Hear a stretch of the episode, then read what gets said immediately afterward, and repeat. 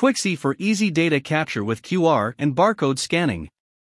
Information capture is an important part of any software application. Making it easy for users to enter data improves its adoption. There are industry use cases that involve scanning of barcode and QR codes. Let's take a look. Scan inventory in the warehouse or any other location. Scan previously issued visitor passes issued to allow or disallow the entry. Scan and pull up information from documents like invoices, purchase orders, etc.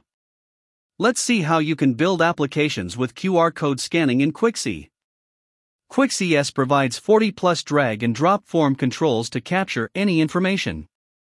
To capture barcode or QR code information in the form builder, drop a text field onto the canvas. In the Properties field, check Enable Scanner. If you want the scanner to open automatically when using the app, check Open by default.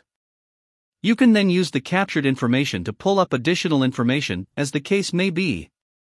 It's that simple. To learn more, ask for a free demo or sign up for a free trial today.